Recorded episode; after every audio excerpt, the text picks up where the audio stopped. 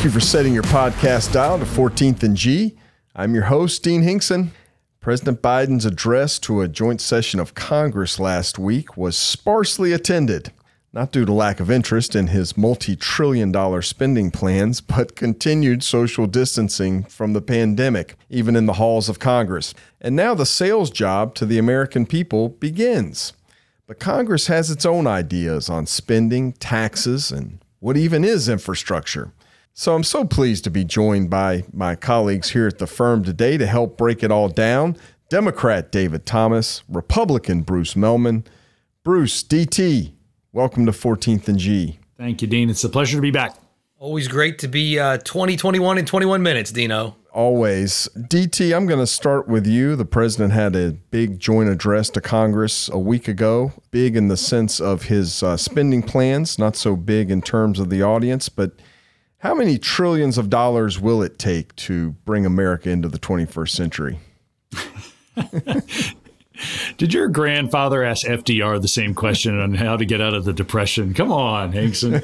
um, look, I think it was a, a, great speech, and it's amazing to me, sort of Joe Biden in full, a guy we've known for so long, who's been in the Senate almost my you know my entire life, but continues to surprise. The past two Democratic presidents before him, Barack Obama and Bill Clinton, both known as these amazing orators. And yet, Joe Biden can come in and give a really sort of compelling speech here where he both lays out a plan, calls the American people to action, and I, I think shows both uh, empathy and inspiration. That's uh, not something that I would have uh, expected out of a President Biden had you asked me that a year ago but I think he is rising to the occasion. He's got plans to move forward. It's big, it's ambitious, and he, you know, laid it out for the first time. And uh, on top of that, I would be remiss if I didn't note how fantastic it was to have both Vice President Harris and Speaker Pelosi behind him. An historic moment in the House of Representatives chamber, uh, having two women in those seats, uh, long held by old guys. You know, the thing about it to me, Dean and DT, is is less that this was some Gettysburg address. Uh, to me, the key, the genius here for the team Biden is they understand how misunderestimated he was. And so as a result, his hitting the normal bar, both in contrast to Trump and in contrast to, you know, Biden's own record as he described himself, a gaff machine. He keeps clearing what is kind of normal height bars and everybody thinks, "Wow, that's incredible." Uh, the other thing about Biden that's fascinating is we all, including the three of us, misunderestimated him, presuming he was what he was selling. He sold himself as a moderate, transitional, get along Uncle Joe, you can trust him. That's not who's here. He is looking to be transformational. And all of us thought his ambition was to be a successful moderate president. That's not right. His ambition is to be a great American president, you know, one uh, who goes down in history as transformational. And how many trillions of dollars does that transformation take? uh, as, many, as many as it takes is what I believe their plan is. You know, it's interesting because DT also talked about the state of the economy. You know, we're let's be honest, we're not in a Great Depression now. You know, the FDR analogy might have been apt a year ago, but Joe Biden inherited an economy very much on the mend. What he's investing in, if we're honest, isn't the short term recession risk, it's long term transformational, it's safety net repair. Big goals that the Democratic Party had, but frankly, the Democratic Party had these same goals regardless of whether we were coming out of a pandemic. The pandemic just creates the opportunity to move them. The American economy grew at over 6% last quarter. That's like China mid 2000s levels of growth. I'll say this, Dean. I, I think Bruce might be selling President Biden short again here in that if you recall when he came in, I think one of the reasons that the economy is starting to take off like a rocket ship is because it is feeling like the pandemic is finally starting to uh, get under a little bit of control here in the country here. The rate of vaccination, shots in arms going up, numbers dropping here, that gives people the confidence to start to re-engage again. I think that as much as anything else really does give President Biden the the wind in his sails to take on these bigger challenges. I'll just make, you know, sort of two points here. You look at what's happening in commodities markets, so much money in the system, the price of corn, the price of lumber, the price of steel. if the definition of inflation is too many dollars chasing too few goods, I really fear what's going on here when, when you're going to in- inject trillions uh, more dollars into the American system. Hinkson, are you doing your job or are you trading orange juice futures these days? just Looking re- good, Billy Ray. just remember, Bruce, Duke and Duke always gets their commission. well, DT, is that what the next 100 days is going to be? The first 100 was vaccine response. He's made the proposal and now he's going to sell it. He's got plans. Uh, he's got plans. He's laid them out. But what's his plan to get it through Congress? Closely, most closely divided House uh, in the last many decades, an evenly split Senate with Joe Manchin holding the veto card. It won't be as closely divided as it was even last week when Troy Carter is sworn in from uh, Louisiana, replacing Cedric Richmond. So Nancy Pelosi has another vote on her side here. Uh, yes, it remains incredibly uh, tight. And I do think that the one thing that Bruce alluded to is the Biden administration's discipline and staying sort of focused on the task at hand here. The task at hand is to move this uh, infrastructure package and the American Families Plan. That's what they are looking to do. The president We've uh, now understand is going to be meeting with uh, leaders next week on a bipartisan basis to continue to see if there is room for a bipartisan deal here. I think if you ask the Democratic leadership up on the Hill, they'll say don't spend too much time there because they don't think it's going to happen. So at some point, I think we do revert more to a reconciliation uh, process, and we can reboot your uh, podcast uh, that so eloquently explains what reconciliation is again, Dean. But that's going to be the goal between now and really, I think, the rest of the summer. Can they push this process to an end here, get another bill to the president's desk. His numbers remain high, and I think a lot of what they're talking about remains generally popular with the American public. So they don't have a lot of margin for error, but I think it's uh, within the uh, realm of the possible. And it is fascinating that a famously undisciplined politician who's 70 freaking eight years old has recognized that all he's got to do to really move stuff is to have a discipline he never had. That's you know, I, am I feel like I'm too old to learn lots of things, and I'm uh, I'm a lot younger than that. I give them a lot of credit for having the recognition of basically the George Costanza epiphany moment. Do the opposite of everything you've always done, and boom, it's all working out. The less generous interpretation is that he is only capable of reading the teleprompter at this point in life. Oh, I think I think the lesson here is you can teach an old dog new tricks, and that is uh, also good news for Major Biden. He's having a chicken sandwich on white with mayo. Well, DT, you brought up the House elections. Uh, it's probably not too early to start talking about the 22 midterms. Susan Wright, the widow of the late Representative Ron Wright in Texas, not only advanced in the uh, primary for the Texas 6th congressional district she advanced with another Republican. This is a swingish district.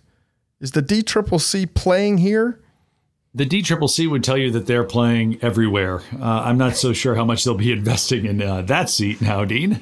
Look, I have been thinking a lot about this over the weekend here, and I think the um, the challenge for the Democrats going forward are, are, are a couple things. One is obviously history is not on your side presidents in their first midterm elections tend to lose seats. Democratic presidents in their first midterm tend to lose a lot of seats. That's not such good news for President Biden. Number two is you see a lot of the seats that are now opening up, retirements. That's going to be, uh, these are hard seats for Democrats to hold here. Cheri Bustos, you know, a real rising star within the House Democratic Caucus, former chair of the DCCC, announced she is uh, going to be retiring from Congress uh, this year, that she's ready to take on some new challenges. That's a tough seat for Dems to hang on to.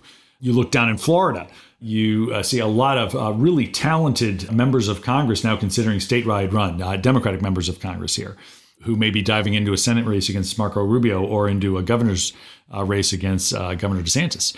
You got to hold those seats too. It is going to be a, uh, a tough slog over the next 18 months for the House Dems to, to hang on to it. I think it's a big challenge for those folks down on South Capitol Street. Bruce, for all the reasons DT laid out, Republicans only have to flip six seats uh, to take the speaker's gavel back. To not do so in the 22 midterms would be to soil the sheets in an epic fail. Right or wrong? 100% right. Uh, Republicans absolutely should take back the House. DT failed to mention, I think, that the redistricting changes are going to net the Republicans five to 10 seats anyway. That should be all they need to say nothing of by 2022, we will have spent multiple trillions more We probably have raised taxes, multiple trillions of dollars. You know, we may or may not continue to have mask mandates for people walking alone on the beach, you know, uh, with nobody within a thousand feet of them. The likelihood of backlash against one, let alone so many elements uh, of where we're going to find ourselves, history says there's no way the Dems hold the House. But let me let me add this because I, I, did neglect to mention redistricting, which maybe I'm just trying to block that out of my brain. That's another, another thing we have to worry about on my side of the aisle. Uh, but I, I, I, do think uh, this: it's early in the cycle, but the president has a big win under his belt you look at the vaccine uh, or, or coronavirus situation getting more under control. If the economy continues to boom like this, the Democrats have something to talk about, and they will. Uh, they, being the Democrats, being President Biden, will have gotten this done likely with not one vote of one Republican in the House or Senate. These are plans that are popular with the American people.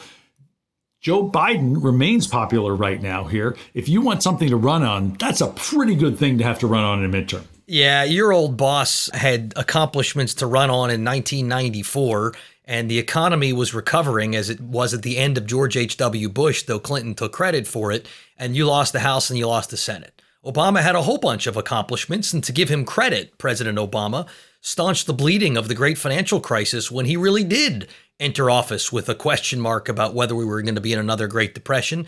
He lost the House. Donald Trump had a huge accomplishment in 2017 tax cut which cut everybody's taxes. The economy was cooking in 2018, and he lost the House. Uh, good luck, my friend. Well, but here's another thing that uh, you neglect to mention here is the ongoing sort of direction of the Republican Party. It's still a wholly owned subsidiary of President Trump here. We may be looking at uh, Liz Cheney. I can't. I've worked for Al Gore for seven of his eight years as vice president, and I feel bad for a Cheney. It's like blowing my mind. She may lose her leadership position this week because she is standing up for what is right. The Republicans are continuing to have to front for the big lie. And how many of them are willing to stand up and say, if I'm a reporter, I ask every Republican, did Joe Biden win the election? And watch the number of Republicans stumble on this. That is a real challenge for the party going forward here and how they manage that. Democrats are united. They like what Joe Biden is doing. You can say it's because we're spending a lot of money, but guess what? Like we they are pushing through policies that they like. The internal civil war that you've been itching for between AOC and the mods, that hasn't happened. What has happened is you've got a Republican Party that is more responsible to the uh, residents of Mar a Lago than the residents of the country. Bruce, but it's not a wholly owned subsidiary, to DT's point. I would say the, the Trump forces are a majority shareholder in this corporation, but a large majority shareholder. But Liz Cheney proves the point. And what is, Bruce, what's she up to? Because we, we talk about the 22 midterms. Let's presume it goes the Republicans' way. There's going to be a fight for that speaker's gavel. And Liz Cheney seems to be setting herself up in opposition not only to President Trump, but to uh, Kevin McCarthy. Yeah, okay. Uh, that's how I put myself to bed at night as well. The reality sure feels to me, though, that the the Cheney traditional conservative non-Trump wing is holed up at Valley Forge in a really long winter, eating our horses. Mitt Romney's getting booed in freaking Utah. I mean, that's not normal. I don't know how long the night will last for those who believe in a more traditional, more Reagan esque Republican Party. But at the moment, at least, it's very clear that if you don't jump the preliminary hurdle of you know, checking the box that Donald Trump, of course, won in a landslide and that he's never told a lie in his life, you have a challenge. That's not a healthy place for a GOP. You know, ultimately, I think the challenge for the Republican Party is, you know, any party long term can't be a cult of personality. It needs to be a party of ideas. And what what's always frustrating, and I'm an ideas person. I, I, like you know that's what that's what attracts me to parties and to politics. You know, it's you see these moments where Marco Rubio wants to be an ideas guy. He wants to. He doesn't want to be a uh, you know a, a follow along, but it's pretty hard these days to to you know find the space when the Trump forces continue to possess whatever percent of the base they possess, but enough to to seemingly get you booed out of uh, out of your base uh, having a meeting. And that's what the Republicans are dealing with. But how about what the Democrats are dealing with? Uh, Joe Biden's speech was many things. It checked a lot of uh, liberal priorities. It uh, was bold. It was big. It was high spending. it wasn't woke. And uh, there's a, there's a set of politics out there that also brooks no opposition on a lot of matters, mostly cultural. Maybe a sort of flip side of what we saw in the rise of the Tea Party on the Republican side. But Bruce, you did a slide deck, woke capitalism and its discontents. What do you see out there in this new woke culture that is maybe more of a generational thing than anything else? But is this threatening to overtake our politics? Well, it's it's become very front and center in our politics for sure. Like so many other trends, it was very much accelerated by you know Donald Trump's intentional and aggressive anti-political correctness.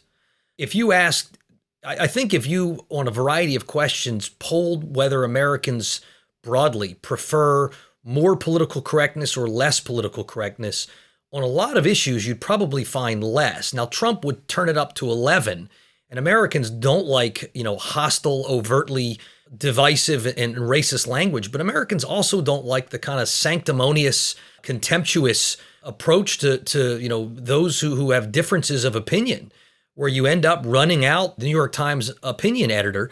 I think there is a risk of woke fatigue on the Dem side. Without a doubt, it is the central worldview of academic elites and and you know many in media I think your average Americans won't sign up unless the alternative is the kind of, you know, the Donald Trump coming down the ex- escalator and saying Mexicans are rapists. And then Americans aren't signing up for that.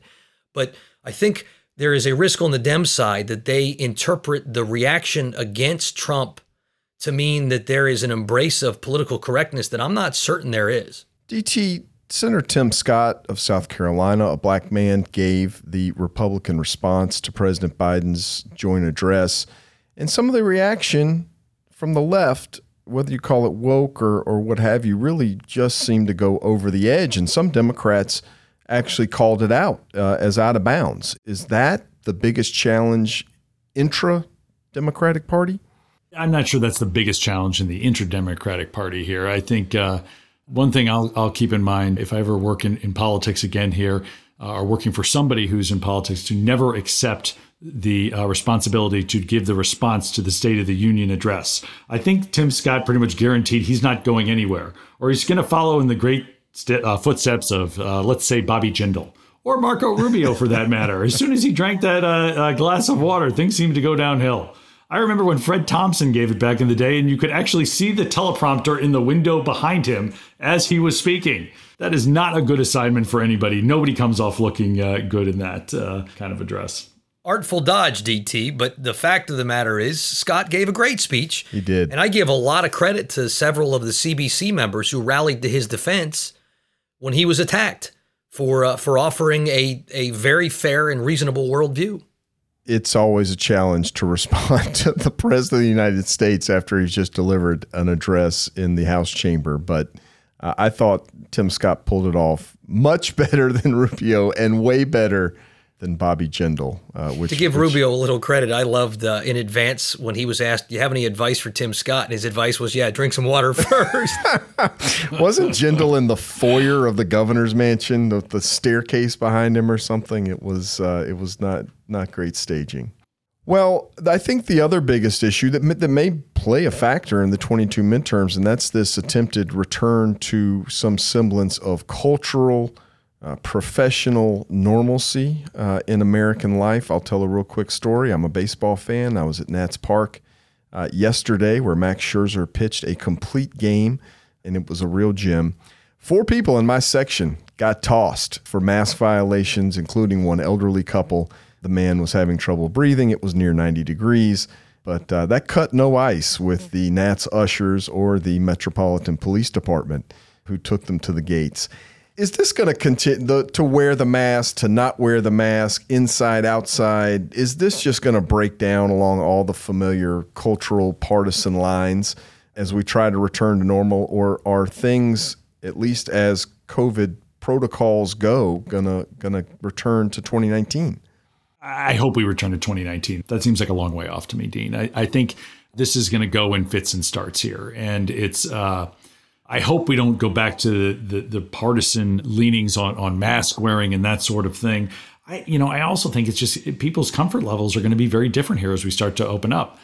On the positive side, look, more and more people are vaccinated every day. It seems like we're trending in the right direction. I think there's greater comfort for people being out and about and, and seeing people, which, you know, I know I have desperately missed over the past uh, uh, 14 months here. It is something I am optimistic about. I think we're going to have to sort of slug our way through this to reach comfort level, uh, whether it is going to the office or going to a neighborhood barbecue, going out to your, uh, you know, your favorite restaurant again. All that is we're so close. I think we're going to be there very soon. I suspect when we tape a month from now, it'll even feel different.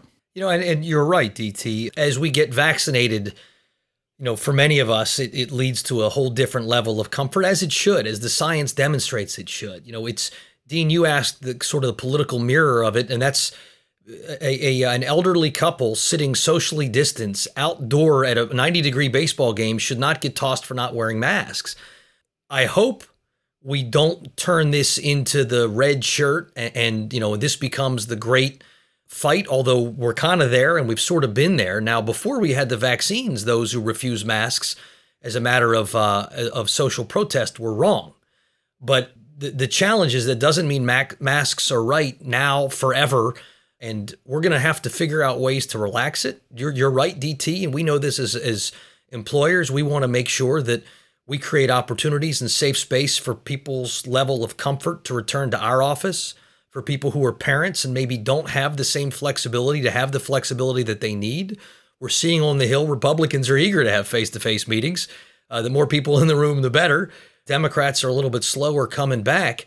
But we're, we're going to have to collectively, as a society, reinvent the new normal. My hope are that things that we discovered over the last year by necessity maybe uh, that, that are positives that we can reimport and and and maintain going forward.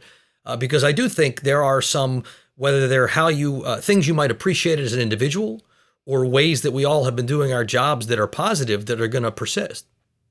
I'm calling officially on Mayor Bowser to end the mask mandate, at least at Nats Park. Bruce Mehlman, David Thomas, thanks for joining me on 14th and G. Thanks, Dean. Thanks, Dean.